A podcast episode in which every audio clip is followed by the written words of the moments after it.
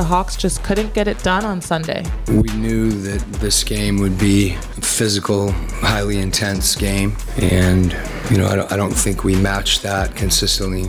Welcome to the Hawks Report, the podcast from the Atlanta Journal Constitution that gives you the stories behind the score. I'm your host, Lauren Williams, the Hawks beat reporter here at the AJC. And of course, we're here today to talk about that game for result. And joining me today, we've got our friend Gabe Burns, who was here at State Farm Arena with us to, to watch everything that unfolded. But before we get too deep into that, if you're listening to us for the first time, please make sure to follow the show on Apple, Spotify, or wherever you get your podcasts. This is a Hawks Report from the Atlanta Journal Constitution. In Atlanta, one voice has stood out for over four decades. An AJC original, The Monica Pearson Show. Let's talk about how you got to ESPN. Revealing interviews. You are known as America's doctor, but I want to know who you were before that. When you have a different name, you have different color skin, it can be tough. With Atlanta's most famous faces as you've never seen them before. I'm telling my story. This is the American dream. The Monica Pearson Show streaming now on AJC.com. The Atlanta Journal Constitution is taking Georgia political coverage to the next level. Now, Georgia's smartest political team is adding Hall of Fame political broadcaster Bill Nigut. I am beyond thrilled to be joining the remarkable political team at the AJC. And with the year that we have unfolding in politics, it's going to be an exciting ride. Read Bill Nigut's expert insight on AJC.com and listen to the Politically Georgia podcast with me, Greg Bluestein. And me, Patricia Murphy. And me, Tia Mitchell. Hear new episodes every weekday. Only from the Atlanta Journal Constitution. Welcome back to the Hawks Report from the Atlanta Journal Constitution. Here with us today, Gabe Burns, to talk about Game Four. Gabe, what'd you think? I think you know we're watching this series. This is the exact same team we watched for months, right? Uh, they're showing us really who we are. There was no reason to believe anything else, and mm-hmm. we're just seeing a team that is pretty much going exactly as expected. Yeah, it's it's tough when again, you watch a team compete as hard as they did on Friday night, win it pretty convincingly, I would say, and then you see the start that they had. To me, I think that's what did them in. They didn't get off on the right foot, and we've said it time and time again that whenever this team doesn't doesn't start either the first quarter or or any of its quarters on the right foot, it just goes downhill from there. So for you, what would you say was the moment that maybe you realized that this was not going to be their night? It was the first quarter. And it does go back to the start because you're seeing a difference between a championship caliber team and a 500 team when when you're looking at this because if you're a team with aspirations of going deep into the playoffs, you can't come out like that. And the guy said it, but I mean, they're aware of it, of course. It's mm-hmm. easy to say after the fact, but you knew you were going to get the Celtics best tonight you knew they were going to come out with a lot mm-hmm. of energy. They had a down game. You knew that wasn't going to happen again. And they just they didn't look prepared for it. They kind of took a punch and they wilted. And to their credit, in the second half they came back, but they never they never had enough to really. I'll be honest. Other than when they were within three for that just a few seconds before Marcus Smart's dunk at the end mm-hmm. of the mm-hmm. third. It just never really felt like, no matter how close they were getting, that mm-hmm. the Celtics were in real danger. And I think that that says a lot about the Hawks because it just shows a lack of belief that this team is going to piece together enough of a good stretch mm-hmm. to actually come back and win this game. And it shows more of a trust in a team like Boston, who, you know, if you're not picking, if you weren't picking Milwaukee to come out of the East, you were probably picking them. So mm-hmm. this is the second straight year that we're looking at a team that is going to get knocked out in round one and has a lot of questions to answer in the offseason and this year they already made their big move last offseason. They're in pick debt. Mm-hmm. You know, they've got some contracts that obviously they would love to move, and I'm sure we'll get into John Collins. But just given where this team is, I mean, it's kind of there's talent here. It's not barren, but it is a little bit of a dark place given mm-hmm. what the resources you've already poured into this and the results you're seeing. So, as far as the results that we're seeing and just how they've started, and again, we talk about the difference between a team that's expected to make a, a very deep run into the playoffs, if not be the NBA champion at the end of the season, versus a team that has struggled throughout this year, gone above to 500, back below, back up, and just been very inconsistent. Would you say, Gabe, that that is a sign of this team's maturity, lack of maturity, lack of playoff experience? Uh, what would you attribute that inconsistency that we've been th- seeing throughout this season to? It's part of it is just the cohesion of the team, I think. But yeah, I mean, certainly immaturity is a part of it because they've told us it is, right? Mm-hmm. When after Nate was fired, John Collins told us there needed to be changes in the way that guys really thought, the mm-hmm. way that they approached things, and he wasn't naming names, but you can figure some of them out. And it, you know, it, it just kind of spreads throughout, mm-hmm. and it does feel like the team really lacks the proper leadership. Mm-hmm. And I know you bring in Quin, and I think we all agree Quin is a great coach, but mm-hmm. he just got here, and there was mm-hmm. only so much that he could have done. There wasn't going to be some miraculous turnaround, and you're playing Boston, who is just flat out better than you in pretty much mm-hmm. every way. And and you have even like a guy like Horford, a veteran who's who's going to make you know he had some big rebounds at the end tonight, right? Mm-hmm. Whereas you look at the Hawks and John Collins, you're getting you're getting nothing. Mm-hmm. And you've got a guy like Saddiq Bey who's a bit inconsistent. Mm-hmm. And you, again, a Sam Hauser on the Celtics. There's just there's a big big difference that's beyond just the Trae Young and Dejounte's and Jalen's and Tay. Mm-hmm. Like there's just a big difference there in just the depth, the leadership, and the way these guys are really meshing together. So you've brought up John, John Collins a few times now in our recording of this, and I'm it's just it's heartbreaking watching this player who you know is so capable of doing so much more struggle so much in this series.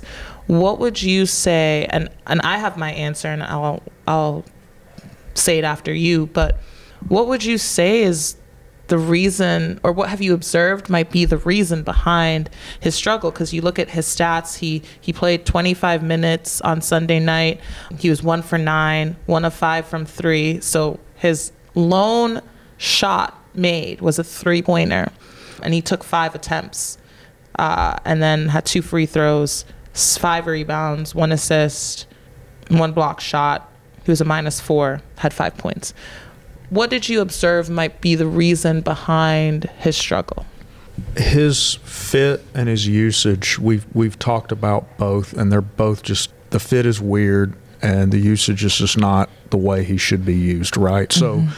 It, I don't think it would surprise anyone if he's moved and he has some success at his next stop. Now, mm-hmm. whether he lives up to the contract's a different thing, but I mean, this is still a useful, solid player. Mm-hmm. And I really, I'll be honest, I think you're a better person to answer this because you're on the ground, you're here all the time, and so you have a better feel for it. Mm-hmm. But I just, I look at a guy who, I don't want to speak for him mentally, mm-hmm. but it just seems like there's just, I think that a fresh start would do him some good. I, I would agree, and I have said this, I think, on the pod before, that I think there is a little bit of a redundancy right now with having both John Collins and Clint Capela just because they're both that lob threat for Trae.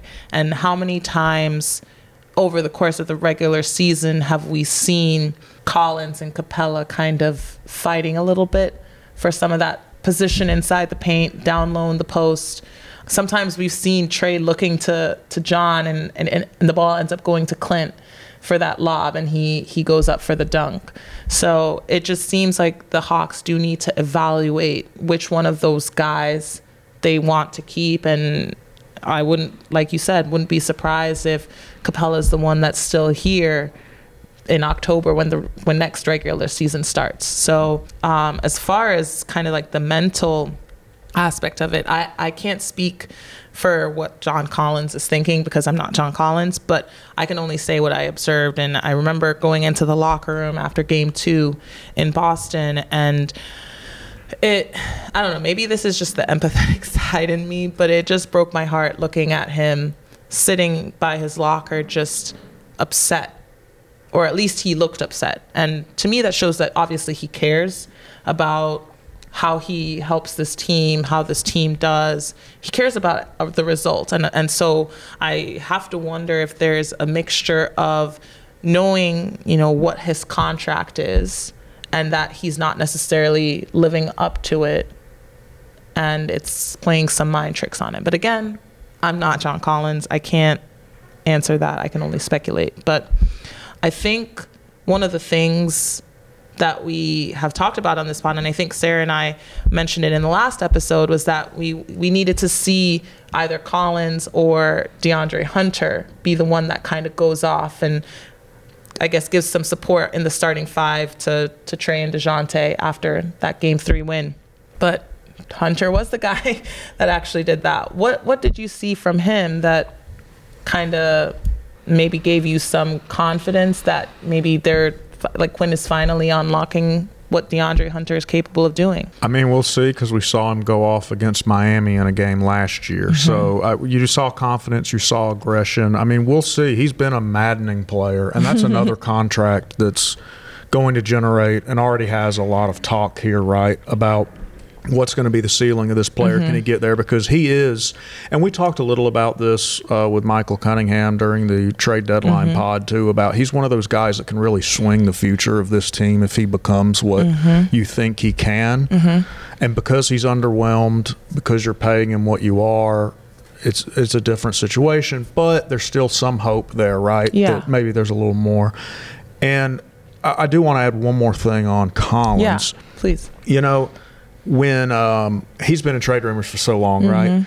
And basically, if Sarver owned the Suns one more day, he'd be in Phoenix, and given how the reports there. Mm-hmm. So but the way he's handled everything, the way he's he handled True professional. I mean, he deserves so much credit for that because so many guys would not be this professional about mm-hmm. it, and you honestly wouldn't blame them. No, uh, especially in his case, given what. And I, look, he's paid the money and everything. I get it, but he's still uh, a human being. Yeah, he deserves. So he does deserve a lot of credit for just the way he's handled things, and I think everybody, you know, if this is if up if this next game is his last game here, I think a lot of people will be rooting for his success wherever he ends up. I mean, he's given the Hawks organization so much, especially you know through those first two years under the you know between Budenholzer then Lloyd Pierce. He's gone through a lot with this organization, and like you said, he's handled every thing that's been thrown at him with grace, which not a lot of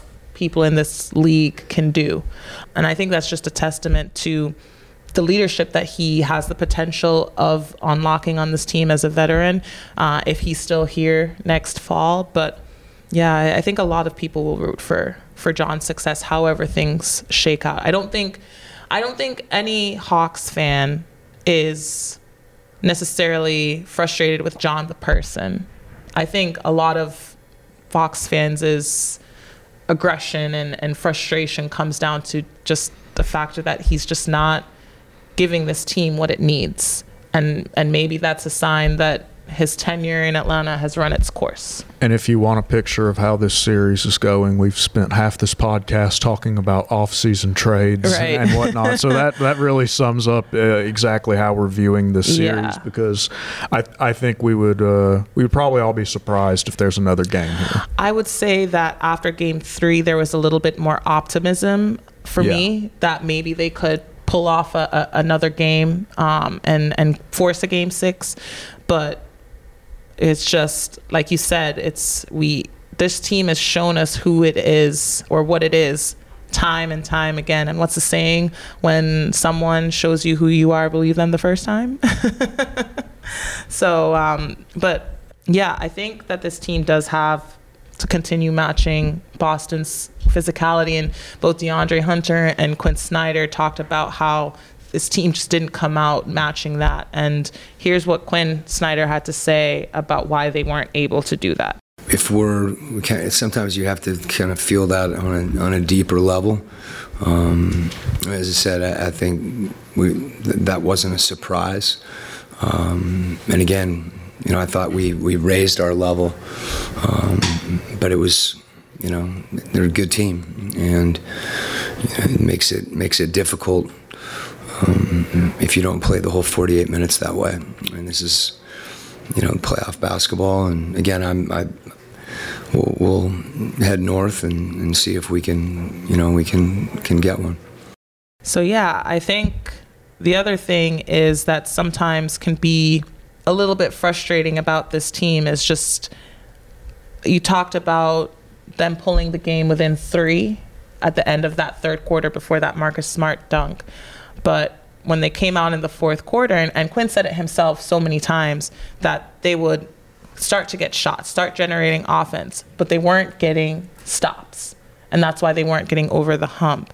When you think about what this team might need to do in game five for them to have some success, where does where on the defensive end does that start? Who does it start with? Does it start with DeAndre? Does it start with Clint Capela and John Collins? Like what can they do on that end of the floor to give themselves maybe some hope at, at pulling off a win. They have have they not given up so many layups and dunks? Doesn't it feel like every time down? I mean, if it's not Tatum hitting Mm-hmm. a contested three, they're just getting layups and dunks. I mean, Jaylen Brown, Yeah, it's just this team Robert just Williams. needs it needs to have a better presence Mhm. under the rim, and who whoever is capable of that, you'd like to see obviously Capela, but yeah.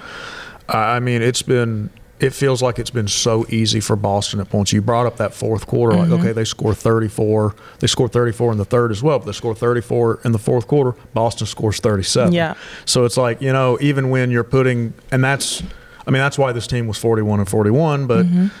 You're putting together something offensively. Finally, you can't get stops on the other end. Mhm. You know, it's just it's always something, and that's just where the team is. I think too the communication is going to have to be a lot better Yeah. in, in game four or excuse me game five just because one of the reasons why the paint was so em- so open for boston is that you'd have guys like tatum or smart or horford pulling the bigs out of the paint john or clint and then you end up having a guy like trae or DeJounte or um, Bogi in the paint matched up against a guy like Robert Williams, or if it's not Al Horford pulling out one of the bigs, it's like him cutting in and then finding Williams for an easy deuce.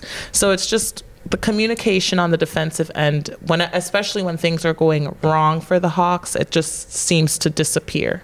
And was that not the case too on Smart's dunk at the end of Yes. the third quarter? I mean, Wide that was, open lane. Bey was supposed to Yeah. pick him up, I believe. So, I mean, that right there, I thought honestly, I, I thought that was kind of a big moment. You get it to 3 and I mean, that was about the loudest this place was. Mhm. You're, you're, it's probably going to be. It looks like it's going to be a three point game Mhm. heading into the fourth, and Smart just straight.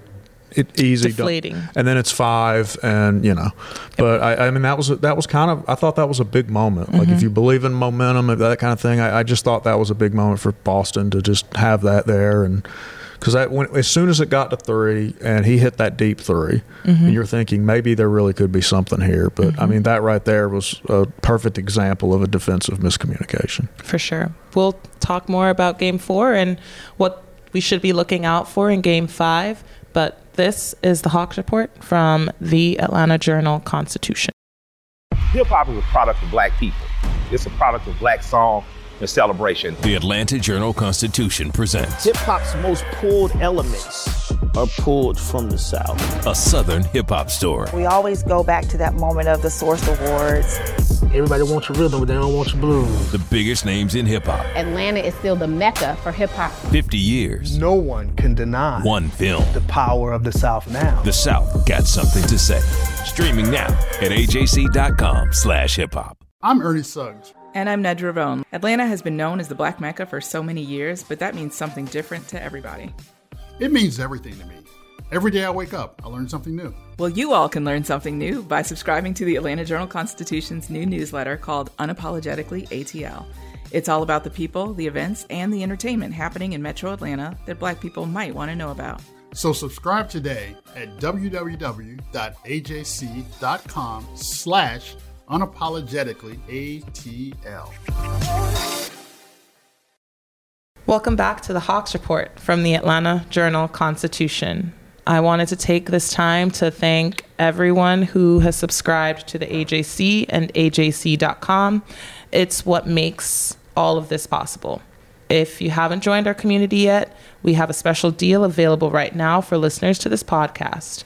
You can get unlimited digital access to everything the AJC and AJC.com has to offer for the next three months for just 99 cents. That's all of our stories on AJC, our terrific e paper, and all of our newsletters, including Bradley's Buzz from legendary columnist Mark Bradley. That's just 99 cents for the next three months. And you can take advantage of this offer by going to subscribe.ajc.com slash podcast. That's subscribe.ajc.com slash podcast. So you always know what's really going on. Okay, so Gabe, a huge thing that we have to think about heading into game five is something that didn't even happen in the game, in game four. And that was DeJounte Murray making contact with an official heading to the locker room after the final buzzer. Did you happen to see that live or were you like the rest of us inside on social media? Yeah, I saw it on social media, and that could be I mean, that could be really bad news, right? Mm-hmm. Uh, there's a precedent for suspension there. I Mhm. mean, he could certainly be, he will be fined. Mhm. I think the question is, is just whether he'll be suspended. So if the Hawks don't have DeJounte Murray for game five, how much how much trouble are they in? well, they're in trouble with if they have him. Yeah. So uh, without him, yeah, it's just it's just going to make an uphill climb even steeper. And well, they don't need to be they don't need to be short anybody right now. It's going to. I mean, it's, let's be frank. It's going to take a miracle for them Mhm. to pull anything off here. So Yeah, it it wasn't it wasn't great. So um, for those who haven't seen what happened, you know, at the end of the at the end of the game, Dejounte was walking off the court and he made contact with official Gediminas Petraitis. I think that's right. Mind you, Jayson Tatum had made a, made contact with the same official earlier in the game, following a foul that ended up being ruled flagrant one on Trae Young. And of course, I, I, I think we can anticipate that Tatum will also be fined something. The difference between what happened with Tatum and what happened with DeJounte Murray is that, at least from the video, it seemed like he sought Petraitis out after the game versus what happened with Tatum. It seemed like it was an in the moment, heat of the moment, get off me gesture. Of course, I still think there's precedent for Tatum to be fined for that because the league just has a very big no no policy on making contact with officials, intimidating officials, all of that sort of stuff. But with with Murray, I think it just looked a lot worse. And when you couple it with the fact that it has been going um, or has been blown bigger by people talking about it, other outlets picking it up, yeah, it just it's it puts puts him in a bad position. And of course, we'll see what the league does, but I mean, just not great. Yeah, no, I mean, it was a bad look. You can't let your emotions get the best of you in that situation. I mean, we say that kind of stuff all the time. And how many times this playoffs have we seen something, some incident where emotions have gotten the best out of it? It feels like Mhm. it's been every, basically every game, right? Yeah. I mean, man, it feels like there's been so many. Uh, but we'll see. Uh, That's why, you know, uh, you'll get the opportunity. Uh, you and Michael Cunningham are going to Boston, and you guys will have the opportunity to talk with him. So. this just in heard tim bontemps of espn the nba is investigating hawks guard DeJounte murray's actions toward officials at the end of game four on sunday night. Also i must add when you look at the video it does look like he was talking to someone else. I don't know if that was another official or if it was a member of the celtics organization but it is noticeable that he had to be escorted off the court or at least held back by teammates and, and Hawk security, which I don't think helps his case. No, I mean we don't we don't have the whole picture, and We you're not going to get the whole picture from you know a clip on social media. So we'll see what happens. For sure. So, of course, that does put an even bigger cloud on the Hawks heading into game five. But what can they do to make things go right for them when they face the Celtics on Tuesday? Well, it's really everything that we've talked about. Mhm. It's uh, first of all, I'm looking at how they're going to start. You can't, especially being in Boston, if they fall in a hole early, I, I you know, Yeah. we know how it's probably going to go. So I'm looking at really, you know, the, they threw around the word intensity, what the focus, whatever word you want to use. How are they going to start? Are they going to come out and look Mhm. like a team that feels like they have a chance, or are they just going to say One, two, three, know, Cancun. Yeah, basically, basically. So that's what I'm looking at: the communication on defense, and you're gonna, you know, if it's you're going to see how hard guys are going. You're, Mhm. you're going to see kind of the spirit of the team, as corny Yeah. as that sounds, Mhm. and you know, really how much they believe that they have a shot here. Yeah, you definitely want to see con- connected basketball. I think that's one of the things that they've struggled with throughout the season, and it's it's just one of those things where that's the difference between the Hawks and the Celtics is that the the Celtics are just more connected as a team, and of course that does help that they, it helps that they've played with each other in situations like this for so much. Um, they have so much more experience in this. But the Haw- as we said so many times, the Hawks are capable because they do have the talent that can that, that can match up against the Celtics. But if it's you know Tuesday is the final game of the season for the Hawks, what would it take for you to see them be able to get to that next level that they've struggled to get to for the past couple of years? Gosh, that that is so hard to answer because there's just so many questions. Like one, you don't know. You don't know what's going to happen with John Collins. You don't know if that contract is even movable. Are you going to Mhm. swap for another bad contract? Uh, the Dejounte thing is going to hang over this franchise until he's either gone or he's extended. Mhm. And you've got to, are they are those two going to work together? Quin, uh, that makes me feel a little more optimistic. Him, you know, after an off season, a full season, that that is reason alone, I Mhm. think, for if you're a Hawks fan to say, well, at least we've got that going for us. We've got a good coach here who's, Yeah. you know, so that's a reason. You look at a guy like Saddiq Bey, Jalen. Jo- There's there's young guys here that Mhm. certainly there will be some internal improvement. But as far as taking the next step, I mean, it does start with the young guys improvement. Mhm. Really, I mean, it's hard to answer until I know what's going on with Dejounte. Is this Mhm. going to be a long term partnership? And frankly, the Hawks have to ask too, like, if we make it one, what's our ceiling here? Because you make this trade for this guy, we don't know that he wants to be here, but at the same time, the team has to say, I mean, we can't cut our losses after giving up three first round picks. yeah, and you know the the Trae. I know fans don't want to hear it, but the Trae rumors are going to be out there. If it's by him, if you Mhm. know whatever, people are going to be talking about it. Even if it's there's Yeah. not much to it, it's going to be a conversation point because we Mhm. already we've already seen the lead in. We know how this stuff works in this league now. So there's so many questions. So when we talk about the next step, I mean. I don't envy their position because it's basically impossible to answer, and the Yeah. East is just going to keep getting better too. So, Yep. Not to mention the West continues to be Yeah. best, as they say. Yeah. So, uh, so we'll. I mean, we'll see. It's going to be. I, I do think it's going to be one of the most fascinating off, maybe the most fascinating off season in team Mhm. history. So we'll see how they kind of re, if they rearrange the deck chairs or if they do something drastic like even trade one of their guards. Yeah. So Yeah. Well, we'll be here watching. This is Lauren Williams. I'm joined by Gabe Burns, and we'll be back, of course, on Wednesday to recap Game Five, maybe the last podcast of the re- of the season. Who knows? But thank you for joining us. This is the Hawks Report from the Atlanta Journal Constitution.